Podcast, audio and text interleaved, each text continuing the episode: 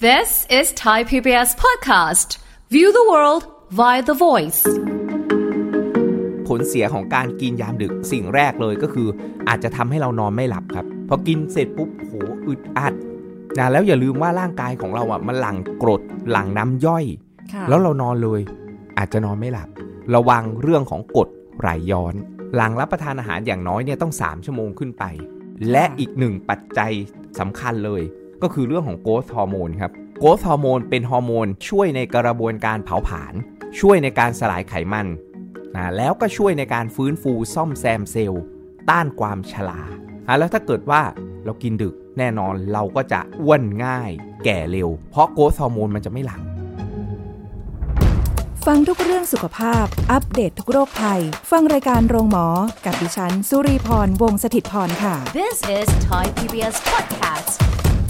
วันนี้นะคะคุณผู้ฟังคะเราจะมาติดตามรับฟังนะคะ ถึงเรื่องของการกินอาหารตอนดึกนะคะ กินดึกกินยังไงกินให้ดีนะคะ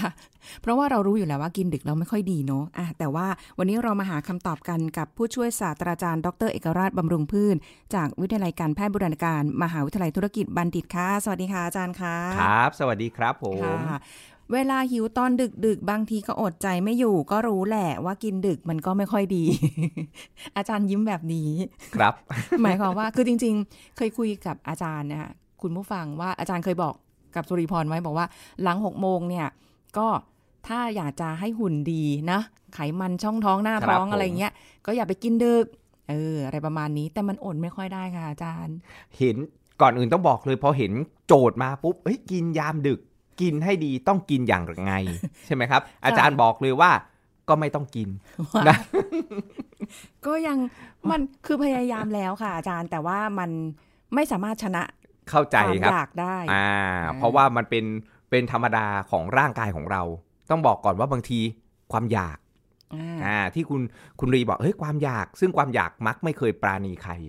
นะแล้วแม้กระทั่งตัวเราเองค่ะแล้วก็ความหิวอืมของร่างกายของเราเองด้วยค่ะ ที่บางทีเรากินมื้อเย็นได้ไม่เต็มที่นะเพราะเราอยากจะควบคุมน้ำหนักมอยากจะหุ่นดี มื้อเย็นกินสลัดค่ะเบาๆ พอตกช่วงสามทุ่มสี่ทุ่มยังไม่นอนหิวใช่อันนี้คือโจทย์สำคัญถึงบอกว่าเอ๊ะจะทำยังไงกินน้ำดื่มน้ำน้ำนะเปล่าแต่ก็เอาไม่อยู่ใช่ครับอ่าถามว่าเอ้ยพอได้ไหมได้นะครับค่ะอ่าคือโจทย์เนี่ยบอกว่าเอ้ยกินยามดึกต้องกินอย่างไร ถ้าจะไปแก้ที่ต้นเหตุนะครับ ก็อย่านอนดึก มันก็จะทำให้เราไม่หิวและไม่กินค่ะอ่า แต่ถ้าแก้ที่ต้นเหตุไม่ได้ เพราะเราแบบเฮ้ยนอนดึกนะแล้วเราจะกินค่ะนะก็ควรดื่มแค่น้ำเปล่า แต่ถ้าน้ำเปล่าเอามาอยู่ท้องอีกอืมอาจารย์แบบ แล้วมันจะกินอย่างไรนะครับค่ะอ่า ซึ่งเราต้องทราบนิดนึงก่อนครับว่าเฮ้ยผลเสียของการกินตอนดึกอะถ้าเราเลือกตัดสินใจที่จะกินเนี่ยค่ะเนาะว่าเอ้ยกินยังไงให้ดีเนี่ย อาจารย์ต้องบอกว่ายังไงอะให้เสียกับสุขภาพน้อยอ่าอืมต้องว่าอย่างนี้ดีกว่าค่ะนะครับ เพราะว่ามันกินยังไงมันก็จะให้ดีกับสุขภาพอะมันก็ไม่ดีอยู่แล้วอ่าแต่จะทำยังไงให้ส่งผลกระทบในทางลบต่อสุขภาพน้อยหน่อย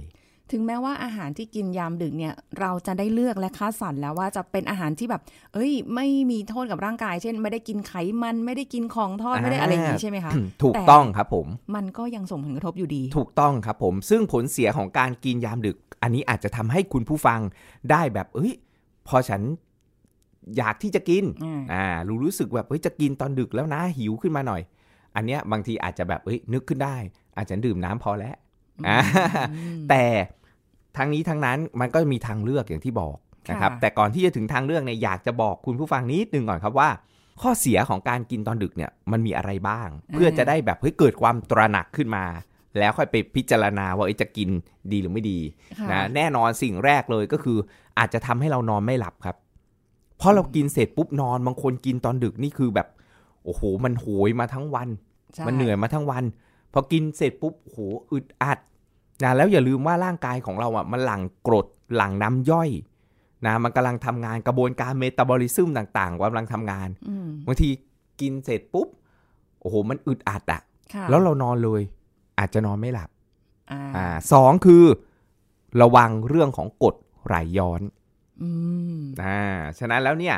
หลังรับประทานอาหารอย่างน้อยเนี่ยต้อง3ชั่วโมงขึ้นไป โอ้โหใช้เวลาย่อยใช่นาครันบมากนะอะแล้วถ้าเกิดเรากินตอนสี่ทุ่มห้าทุ่มโอ้โหค่ะจะให้ไปนอนตีหนึ่งตีสองอะแล้วเนี่ยมันก็ต้องระวังเรื่องของปัญหากรดไหลย้อน และอีกหนึ่งปัจจัยเอ่อสำคัญเลยนะครับของการที่เรากินตอนดึกแล้วส่งผลเสียเนี่ยก็คือเรื่องของ growth hormone ครับอืม growth hormone เป็นฮอร์โมนแห่งการเจริญเติบโตถ้าในเด็กใช่ไหมครับค่ะเพราะชื่อ growth hormone อืมแต่ถ้าในวัยผู้ใหญ่เนี่ย คือเราก็ไม่ได้โตแล้วนะก็คือจะออกข้างซะมากกว่าอ่านะครับใช่ในวัยผู้ใหญ่ growth hormone ก็ช่วยในกระบวนการเผาผลาญค่ะนะครับช่วยในการสลายไขมันนะแล้วก็ช่วยในการฟื้นฟูซ่อมแซมเซลล์ ต้านความชรานะครับอะแล้วถ้าเกิดว่าเรากินดึกค่ะแน่นอนเราก็จะอ้วนง่ายแก่เร็ว เพราะ growth hormone มันจะไม่หลั่งอุ้ยเพราะช่วงที่มันหลั่งเนี่ย growth hormone จะหลั่งช่วงสี่ทุ่ม ถึงตีสองแต่เรายังกินอยู่เลย ถูกต้องครับ มันก็เลยเราจะเอาเวลาที่ไหนมาหลั่งล่ะบางคนค่ะบอกอาจารย์เอากินเสร็จปุ๊บนอนอะเที่ยงคืนนะอืมอ้าวโกรทฮอร์โมนจะหลั่งได้ ในเมื่อเราไม่มีเราท้องว่างครับ อ๋อ คือต่อให้เราเอ่อเขาเรียกอะไรอะ คือมันเป็นอัตโนมัติของร่างกายใช่ถูกที่ต้องเวลาเรานอนปุ๊บโกรทฮอร์โมนจะรู้หน้าที่ของเขาจะแล้วรู้แล้วว่าเอ้ยออกมาช่วงสี่ทุ่มถึงตีสองอย่างเงี้ยอืมแต่ว่าอาหารยังอยู่ใน กระเพาะอาหารในทางเดินอาหารของเราโดยเฉพาะพวกน้ำตาลพวกแป้งอืมจะยับยั้งการหลั่งโกรทฮอร์โมนอุ้ยอะแล้วเราฉพะกินยังเข้าไป กินเข้าไปตอนสี่ทุ่มอย่างเงี้ยค่ะเราแบบเอ้ยสี่ทุ่มห้าทุ่มนะเราก็บอกว่าเอ้ยเผื่อ growth hormone ยังหลั่งเที่ยงคืนแล้วกว่า growth hormone จะหลั่งนะครับ เราต้อง deep sleep เราต้องหลับให้ลึกก่อนโอ้โหถ้าเข้านอนสี่ทุ่ม deep sleep ห้าทุ่มอะ growth hormone หลั่งอย่างเงี้ยค่ะแต่สี่ทุ่มห้าทุ่มบางทีเที่ยงคืนคนยังแบบเอ้ยยังกิน แล้วก็ อ้างว่า เอ้ย อันเนี้ยมันเป็นอาหาร healthy คืออาหารน่ะมันเพื่อสุขภาพจริง แต่เรากินผิดเวล่ำเวลา ค่ะ อ่า มันก็กลายเป็นแบบว่า เอ้ย มันก็ไม่ตอบโจทย์ในเรื่องเพื่อสุขภาพได้ มันก็เหมือนกับว่ากระเพาะเรายังทำงานอยู่อะกระบวนการในร่างกายถูยังกทำต้งาอนงอยู่ถึงแม้ว่าจะนอนแล้วก็ตามใช่แต่ทีครันี้บโกรทฮอร์โมนก็อ้าวเธอยังทำงานอยู่มันยังไม่ใช่ใช่ครัถึบงเวลาของฉัน ถูกต้องไม่ใช่หครับน้าที่ฉันแล้วอีกหนึ่งกระบวนการที่ถูกรบกวนแน่นอน เนาะเพราะว่ามันจะเกิดขึ้นในช่วงที่เราฟาสติ้งในช่วงที่เรานอน แต่แทนที่เราแบบเอ้ยจะจะ fasting ตั้งแต่6โมงเย็นคือ fasting คือการที่เราไม่กินอาหารแล้วค่ะนะครับตั้งแต่หลัง6โมงเย็นกลายเป็นเอ้ยเรายังกินนะทำให้กระบวนการ autophagy หรือกระบวนการที่เซลล์เนี่ยมันทำความสะอาดภายในเซลล์มันเองค่ะซึ่งกระบวนการเนี้ยเขาเอ่อค้นพบโดยนักวิจัยชาวญี่ปุ่นแล้วได้ Nobel Prize ด้วยนะครับอืมอ่าว่าเอ้ยมันเป็นกระบวนการที่เซลล์เนี่ย มันทำความสะอาดภายในเซลล์หรืออาจารย์เรียกว่าดีท็อกในระดับเซลล์ คือทำความสะอาดสิ่งปฏิกูลมูลฝอยของเสีย หรือโปรตีนที่มันสร้างขึ้นมาผิดรูปผิดร่างทั้งหลายแหละที่ทำให้เราเนี่ยแก่เร็วค่ะเพราะเซลล์มันก็จะเสื่อมแก่ตายอ่าดีไม่ดีอาจจะกลายพันธุ์แล้วเกิดโรคมะเร็งขึ้นมาอย่างเงี้ยโอ้ยซึ่งกระบวนการ autophagy เนี่ยมันสำคัญ แต่ถ้าเรากินดึกปุ๊บอืมมันก็เกิดขึ้นไม่ได้แล้วค่ะมันก็เกิดขึ้นได้น้อยแล้ว เพราะออโตฟาจีมันจะเกิดขึ้นเมื่อ เราเนี่ยมีพลังงานเออไม่ได้รับอาหารนะแล้วพลังงานสำรองหรือถังเก็บแป้งและน้ำตาลของเราเนี่ยนะครับ อยู่ที่เอ่อกล้ามเนื้อกับตับเนี่ยมันพร่องลงค่ะ มันก็จะไปเร่งกระบวนการนี้ให้เกิดขึ้น แต่นี่เราไม่พร่องอะ เราเติมเต็มถังอย่างเดียวลูกพี่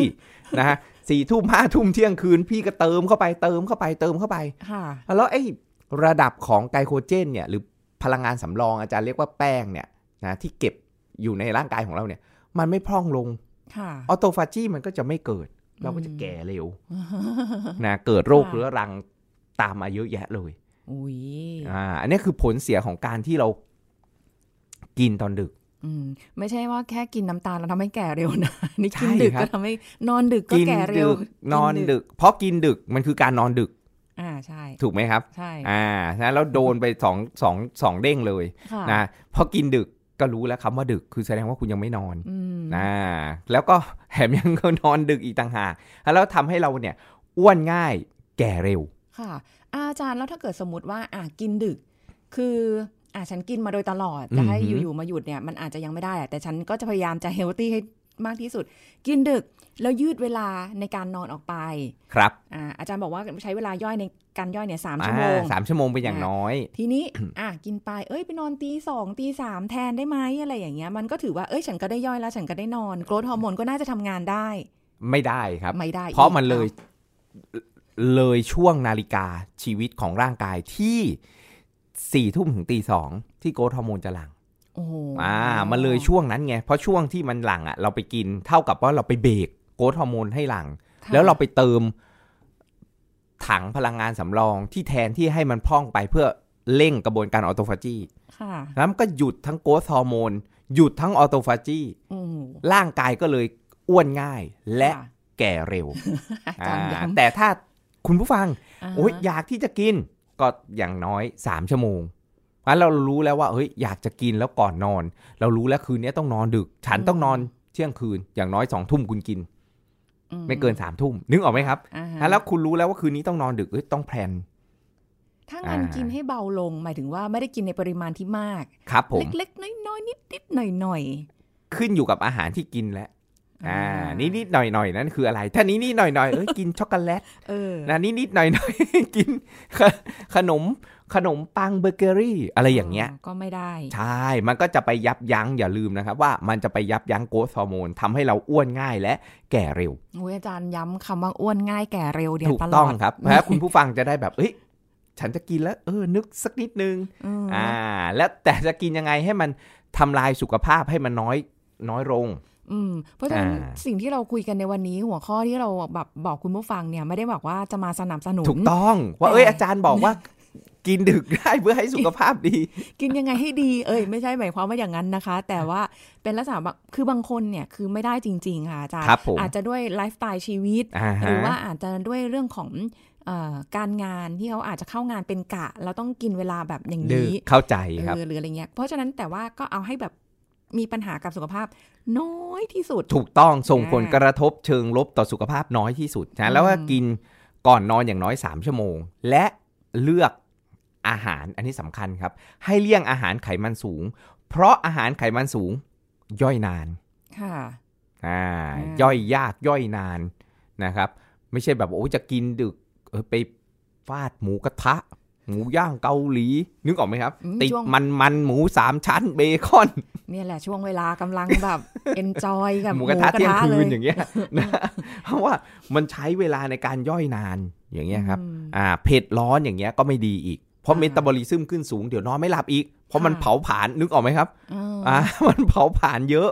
เออมันก็ส่งผลกระทบต่อคุณภาพการนอนหลับค่ะหรือบางทีไปกินเครื่องดื่มอะไรที่แบบอะพูดถึง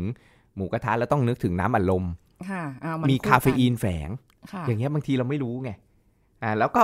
เครื่องดื่มที่มีคาเฟอีนแฝงก็ส่งผลทำให้นอนไม่หลับ ค่ะ หรือแม้กระทั่งของหวานขนมหวานทั้งหลายแหล่ อันนี้ส่งผลกระทบต่อโกรทฮอร์โมนหมดเลยที่จะหลั่งตอนกลางคืนอื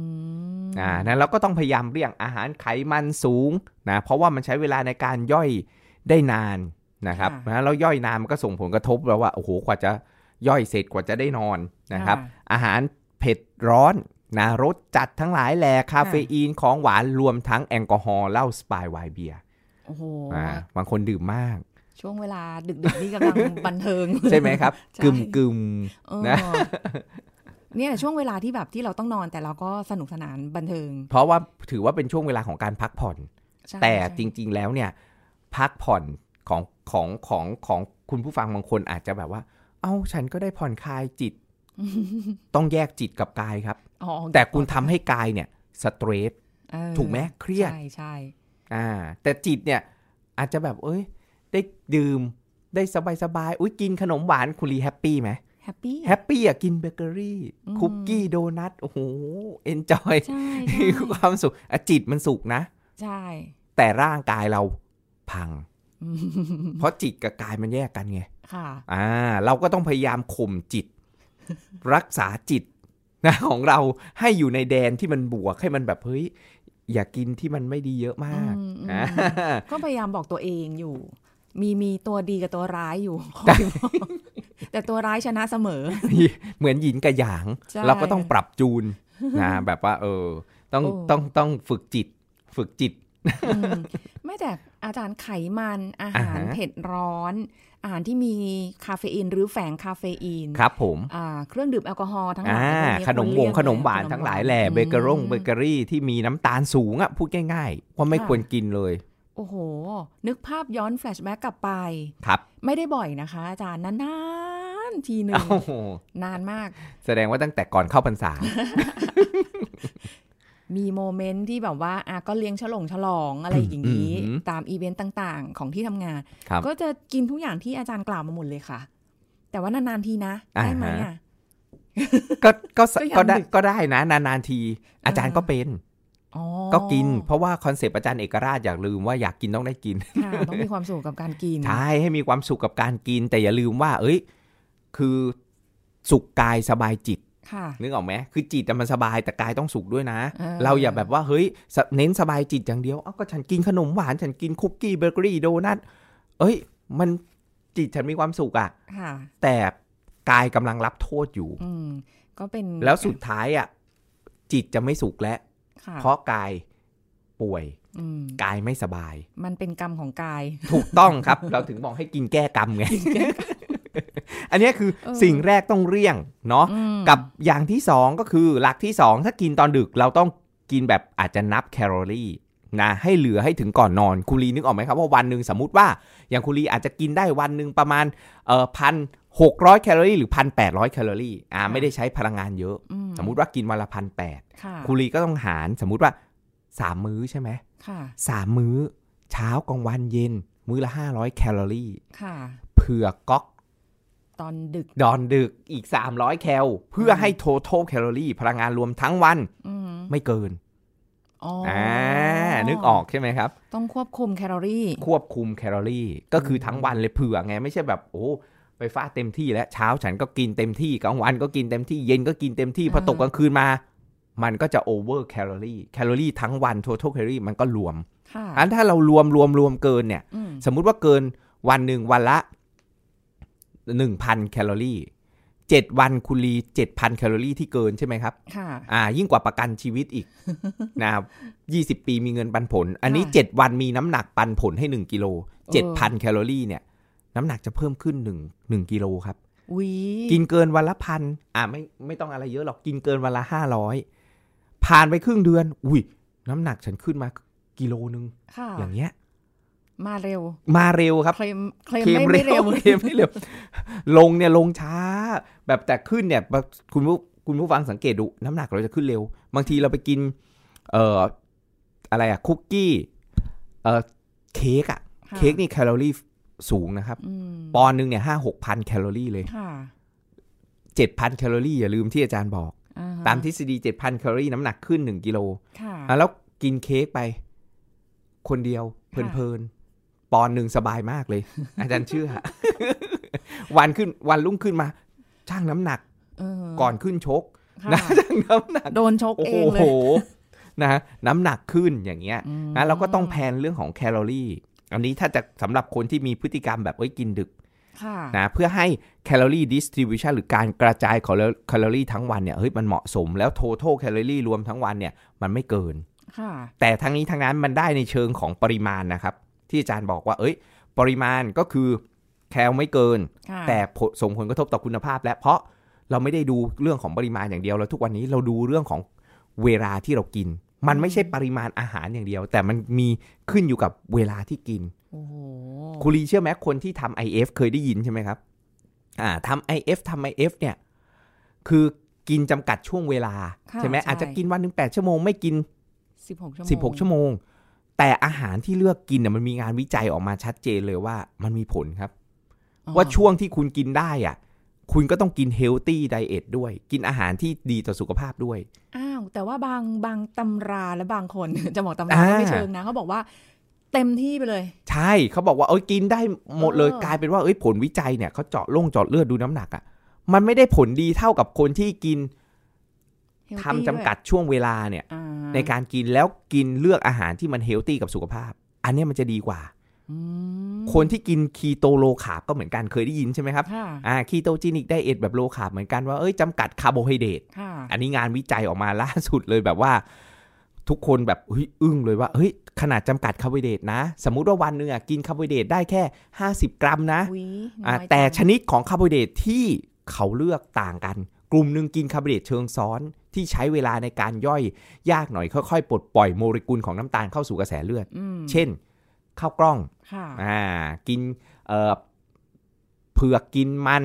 นะกินพวก complex carbohydrate ข้าวไรเบอรี่ขนมปังโฮลวีตนะค่ะกับอีกกลุ่มนึงเนี่ยกินคาร์โบไฮเดรตเท่ากันนะ เพราะอ่าเขากินแบบ ketogenic diet 50กรัมต่อวันเท่ากัน แต่เขากินแบบน้ำหวาน น้ำอัดลมอ่าฮะอ่าข้าวขาวขนมปังขาวค่ะกลายเป็นว่าเหมือนกันอะปริมาณคาร์โบไฮเดรตเท่ากันแต่คุณภาพต่างกันอืมชนิดของคาร์โบไฮเดรตต่างกัน ไอ้กลุ่มที่กินคาร์โบไฮเดรตเชิงเดี่ยวเยอะๆเนี่ย กลายเป็นส่งผลเสียน้ำตาลขึ้นสูงไขมันสูงอ่าทั้งทั้งๆที่เฮ้ยมันทฤษฎีเดียวกันเออใช่แต่ใช่นึกออกไหมครับมอะแล้วต่อให้เรากินอาหารที่แคลอรี่เท่ากันค่ะแต่กินต่างพฤ ติเอ่อต่างช่วงเวลากันค่ะหรือจำกัดเวลาในการกินต่างกันโอ้โหส่งผลกระทบกับสุขภาพต่างกัน ฟังแบบเห็นไหนี้มแล้วแทบจะไม่อยากกินดึกแล้วค่ะอ่า มันมีความลึกซึ้งนะอะแล้วถ้าเราจะกินอ่าเนาะก็กินอะไรได้เลี่ยงอะไรบ้าง แผนเรื่องของการนับเอ่อแคลอรี่ทั้งวันของเรานะครับ แล้วก็อาหารนะจำกัดปริมาณอาหารเลือกอาหารที่ดีหน่อยนะครับ อย่างเช่นเฮ้ยจะกินดึกอาจจะกินนมอ่าแต่ถ้าคนที่มีปัญหาย่อยเอ่อ น้ำตาลในนมบัวได้ยากนะนมพืชเยอะแยะเลยตอนนี้ค่ะใช่นะจะเป็นนมเอ่อถั่วเหลืองอ่านะครับหรือน้ำเต้าหู้ก็ได้เออนะนอาจนี้จะแบบชงอุ่นเราร้อนค่ะๆนะให้ผ่อนคลายนะครับแล้วก็เลือกสูตรที่ไม่มีน้ำตาล ไม่เติมน้ำตาลน้ำเต้าหู้เนี่ยจริง ๆแล้วเนี่ยมีประโยชน์ตรงที่ว่ามันมีพวกเอ่อไฟโตเอสโตรเจนเนาะที่ช่วยในเรื่องของการปรับสมดุลฮอร์โมนต่างๆ แล้ว แต่มันมีกรดอะมิโนตัวหนึ่งที่ชื่อว่า phosphatidylserine ตัวนี้ทำให้หลับสบายโอ้อยู่ในนมถั่วเหลืองอยู่ในน้ำเต้าหู้เฮ้ยดีจังอันนี้อ่านะฟอสฟาติดิลเซอรีนพบมากในถั่วเหลืองในเต้าหู้พวกนี้แต่อะแล้วต้องไม่ใส่เราดื่น้ำมตาได้ลไม่เติมน้ำตาลครับโอ้เพราะเราไม่อยากยับยั้งโกรทฮอร์โมนอืมอ่าเราก็ไม่เติมน้ำตาล นิดนึงหวานน้อยได้ไหมอ่าให้ประดุดน้ำผึ้งหยดเดียว ลงไปสามเกล็ดอืมลงไปนิดหนึ่งได้เลย หรือโยเกิร์ตก็ได้มอย่างเงี้ยครับ กินโยเกิร์ต นะที่ไม่มีน้ำตาลหรือน้ำตาลต่ำค่ะอันนี้ก็จะได้โปรตีน มันก็ช่วยในการคุมหิวได้ค่ะอ่าได้โปรไบโอติกก็มีผลต่อการปรับสมดุลจุลินทรีย์ที่ลำไส้ หรืออาจจะกินผลไม้ที่แคลอรี่ไม่สูงค่ะไม่หวานจัดอ่านะเออหนึ่งส่วนเนี้ยอยู่ที่ 60 แคลอรี่นะไม่ว่าจะเป็นฝรั่งอย่างเงี้ยเอ้ยสักลูกนึงค่ะ อ่าชมพู่กินได้ 4 ผลเลยนะ 60 แคลอรี่เนี่ยโอ้ชมพู่สี่ลูกเนี่ยได้อืมไฟเบอร์เต็มๆ ได้น้ำอีกก็อาจจะเฮ้ยอิ่มช่วยได้แคลอรี่ฉันก็ไม่ต้องมากเกินเออใช่นึกออกไหมใช่ครับแอปเปิลอย่างเงี้ยหนึ่งลูกค่ะอ่าก็จะได้พวกเอ่อไฟเบอร์นะพวกเปกติน อันนี้ก็มีส่วนช่วยที่ทำให้อิ่มได้อืมนะฝรั่งชมพู่แอปเปิลหรือบางคนแบบอุ้ยอยากจะกินให้โปรตีนหน่อยให้มันหนักท้องหน่อยค่ะนะจริงๆแล้วในหมวดหมู่ของสารอาหารเนี่ยโปรตีนกับ ไฟเบอร์หรือใยอาหารเนี่ยจะช่วยให้เราอิ่มได้ได้ได้มากได้นานได้หนักท้องนะแล้วแล้วถ้าจะเลือกโปรตีนนอกเหนือจากนมจากโยเกิร์ตแล้วเนี่ยนะครับ ก็จะมีพวกไข่ต้มอืมอ่าทุกวันนี้ร้านสะดวกซื้อก็มีสำเร็จรูปเนาะหาใช่รับประทานใช่ง่าย ถ้าไม่อยากตื่นมาต้มไข่ตอนเอยลุกขึ้นมาต้มไข่ตอนดึกนะอ่าไข่ตุ๋นไข่ตุ๋นอ่าอ่าอ่าอย่างเงี้ยครับโอันนี้ก็จะมีโปรตีนอยู่อ่าสูง แล้วแคลอรี่เนี่ยหนึ่งฟองของไข่เนี่ยให้ประมาณ 70 แคลอรี่อ่านะแล้วก็ไม่เกินร้อยค่ะสบายอืมๆนะกินไข่ต้ม กินไข่ตุนค่ะนะกินฝรั่งกินชมพู่นะแต่บางคนท้องอืดต้องระวังเตือนสำหรับผู้สูงอายุ บางทีกินฝรั่งแล้วท้องอืดเหรคะก็ต้องเลือกมเอ่ออาจจะเป็นชมพู่แทนอะไรอย่างเงี้ยครับอ่าเพราะว่าผู้สูงบางทีมันจากใยอาหารที่สูงเกินหรือฝรั่งที่มันไม่ได้แบบแก่จัดค่ะอย่างเงี้ยครับเขาก็อาจจะทำให้ท้องอืดได้หรืออมสาลี่ก็ได้ อ๋ออ่าอย่างเงี้ยครับสาลี่อืมอะแล้วเลือกอาหารที่มันเฮ้ยมันค่อนข้างที่จะมัน healthy แหละค่ะแต่จริงๆแล้วเนี่ยเวลาที่กินอย่างที่บอกมันก็มีผลเนาะก็เลือกอาหารเหล่านี้นะแล้วที่สำคัญคือการเออเลี่ยงอาหารนะที่อาจารย์บอกไปทั้งหมดทั้งปวง plan แคลอรี่นะครับแล้วก็เลือกอาหารที่มันแบบเฮ้ย healthy หน่อยไม่ต้องรับประทานเยอะค่ะนะเดี๋ยวพรุ่งเดี๋ยวก็ตื่นมากินแล้ว นึกออกไหมครับค่ะอ่า ไม่งั้นเนี่ยกินเยอะเดี๋ยวหลับไม่ตื่น ฟื้นไม่มี สู่ขิดสู้แม่ก็คือจริง ๆ เอาเป็นว่าคุณผู้ฟังฟังแล้วก็จะได้ตระหนักนะใช่คะแล้วถูกก็ต้องครับ จะได้ระมัดระวังตัวเองดีที่สุดมากขึ้นคือไม่กินอ่าแต่จำใช่เป็นที่ต้องกินเนี่ยอาจารย์บอกอย่างหนึ่งคือน้ำก็สำคัญค่ะนะที่น้ำเปล่าเอ่อช่วยได้ แต่อืมไม่อยากให้ดื่มน้ำเยอะมากอีกเพราะอะไรครับเข้าห้องน้ำเดี๋ยวเข้าห้องน้ำตื่นมากลางคืนเข้าห้องน้ำสองรอบสามรอบโดยเฉพาะผู้สูงอายุค่ะอ๋อน้ำน้ำน้ำดีนะ อันนี้ฝากคุณผู้ฟังไว้เลยว่า เอ้ย น้ำดี นะดื่มการดื่มน้ำให้เอ่อเพียงพอเนี่ยนะเอาน้ำหนักตัวคูณด้วย 30 เช่น อาจารย์หนัก 60 ก็ 1,800ซีซีอ๋อนะคูณด้วย 30นะอันนี้ความต้องการน้ำค่ะคิดง่ายๆเนาะมันมีหลายสูตรง่ายๆ ว่าเอ้ยประมาณวันละ 2 ลิตรอย่างเงี้ยแต่เราก็ต้องแพลนให้ดีไม่ใช่ว่าโอ้โหวันนี้ทั้งวันไม่ได้กินน้ำแล้วไปอัดช่วงกลางคืนก่อนนอนค่ะก็ส่งผลต่อคุณภาพการนอนหลับของเราได้อีกแล้วอืมต้องลุกขึ้นมาก็นอนได้ไม่ดี เพราะว่า ปวดปัสสาวะต้องลุกขึ้นมาเข้าห้องน้ำค่ะอ่านะแล้วก็ต้อง plan นะให้ดีโอ้ก็ต้องจัดสรรชีวิต balance ให้ดีนะคะถูกต้องครับถึงผมแม้จะดึกก็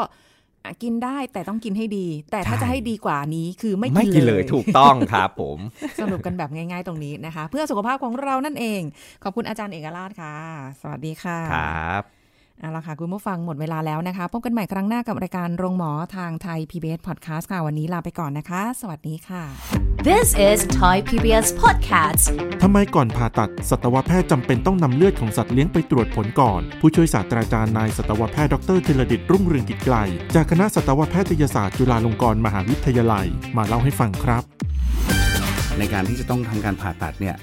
สัตว์เลี้ยงสุนัขแมวจะต้องได้รับการวางยาสลบ ยาสลบเนี่ยฤทธิ์ของมันช่วยคุมเกี่ยวกับเรื่องความรู้สึกแล้วก็แล้วก็ความเจ็บปวด ดังนั้นเนี่ยมันมีส่วนดีแล้วมันก็มีโอกาสที่จะเกิดอันตรายได้จากฤทธิ์จากผลข้างเคียงของมัน เนื่องจากว่ายาสลบเนี่ยมันจะทำมีผลเกี่ยวเรื่องการกดระบบความรู้สึก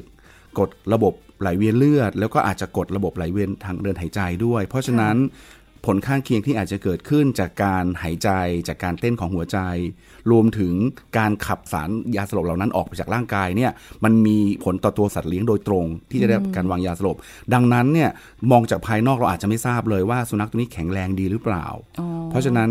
การตรวจเลือดเนี่ยมันจะเป็นตัวบ่งให้เราทราบได้ว่าเราจะประเมินได้ว่าสภาพของสัตว์เหล่านั้นเนี่ยมีความปกติหรือผิดปกติ หรือมีแนวโน้มที่จะเกิดปัญหา หลังจากได้รับการวางยาสลบมากน้อยขนาดไหน เพราะว่าเราไม่สามารถบอกได้เลยจากภายนอกว่าเอ๊ะบางบางรายเนี่ยสุนัขก็เดินได้ปกติวิ่งได้ปกติ แต่ว่าการทำงานของตับของไต ซึ่งเป็นอวัยวะที่สำคัญที่จะขับสารพิษออกจากร่างกาย สารเคมีต่างๆที่ออกจากร่างกายเนี่ยถ้าเขาเริ่มมีปัญหา แล้วเมื่อได้รับยาหรือสารเคมีต่างๆ เข้าไปปุ๊บเนี่ยการทำงานของไตอาจจะไม่ได้ปกติ เพราะฉะนั้นหลังจากวางยาสลบแล้ว ปัญหาตามมาอาจจะเกิดขึ้นได้ด้วยครับ การตรวจเลือดเนี่ยเป็นการประเมินสภาพว่า สภาพร่างกายของสัตว์ตัวนั้น มีความพร้อมหรือเหมาะสม เพียงพอที่จะได้รับการวางยาสลบและได้รับการผ่าตัด ดีแล้วหรือยังด้วยครับ ต้องมองว่าการตรวจเลือดขั้นพื้นฐาน ต้องใช้คำว่าตรวจเลือดขั้นพื้นฐานเพราะว่ามันจะมีหลายระดับมากว่าจำเป็นต้องตรวจฮอร์โมนอะไรหรือเปล่า ถ้าเกิดว่าตรวจขั้นพื้นฐานในการที่จะประเมินสภาพของร่างกายเนี่ยหลักๆแล้วเนี่ยครับเราจะเรียกว่าการตรวจนับเม็ดเลือดแบบสมบูรณ์ที่เรียกว่า complete blood count หรือ CBC หลายๆคนคงจะคุ้นคำว่า CBC นะครับการการตรวจแบบเนี้ยเราจะดูชนิดและก็ปริมาณของเม็ดเลือดแต่ละชนิดในร่างกาย เช่น เม็ดเลือดแดง ถ้าเม็ดเลือดแดงมีน้อย นั่นแสดงว่ามีปัญหาเรื่องการนำออกซิเจนไปเลี้ยงร่างกาย จะมีสภาพของโลหิตจางนะครับถ้ามีต่ำกว่ามาตรฐานค่ะนะครับเม็ดเลือดขาวเราก็จะมีจำแนกเม็ดเลือดขาวมีหลายชนิดมี neutrophil basophil eosinophil monocyte อะไรต่างเต็มไปหมด ซึ่งจำนวนเม็ดเลือดขาวก็จะเป็นตัวบ่งได้ว่ามันมีสภาพของการติดเชื้อ การติดเชื้อชนิดไหนอยู่ในร่างกายหรือเปล่า เพราะฉะนั้นเนี่ยเรื่องเม็ดเลือดเนี่ยมีความสำคัญ นอกจากนั้น ตัวเกล็ดเลือด เกล็ดเลือดเนี่ยมันเป็นตัวที่ทำหน้าที่ทำให้เลือดแข็งตัว หลังจากที่ถ้าเกิดว่ามีการผ่าตัดหรือมีแผลแล้วเนี่ยถ้าเกล็ดเลือดน้อย โอกาสที่เลือดหยุดจะยากกว่าปกติ ดังนั้นถึงต้องตรวจสภาพต่างๆ เหล่านี้ว่าเม็ดเลือดแดงต่ำกว่าปกติ จะมีสภาพโลหิตจางหรือเปล่า เม็ดเลือดขาวมีในปริมาณมากกว่าปกติ หรือต่ำกว่าปกติมากน้อยแค่ไหนหรือเปล่า เกล็ดเลือดมีในปริมาณต่ำกว่าปกติ ถ้าเจอในกรณีแบบนี้ก็จะพยายามบำรุงจนกระทั่งเป็นสภาพปกติก่อน แล้วถึงจะทำการผ่าตัด This is Thai PBS Podcast. ติดตามรายการทางเว็บไซต์และแอปพลิเคชันของไทย PBS Podcast Spotify SoundCloud Google Podcast Apple Podcast และ YouTube Channel Thai PBS Podcast Thai PBS podcast. View the world via the voice.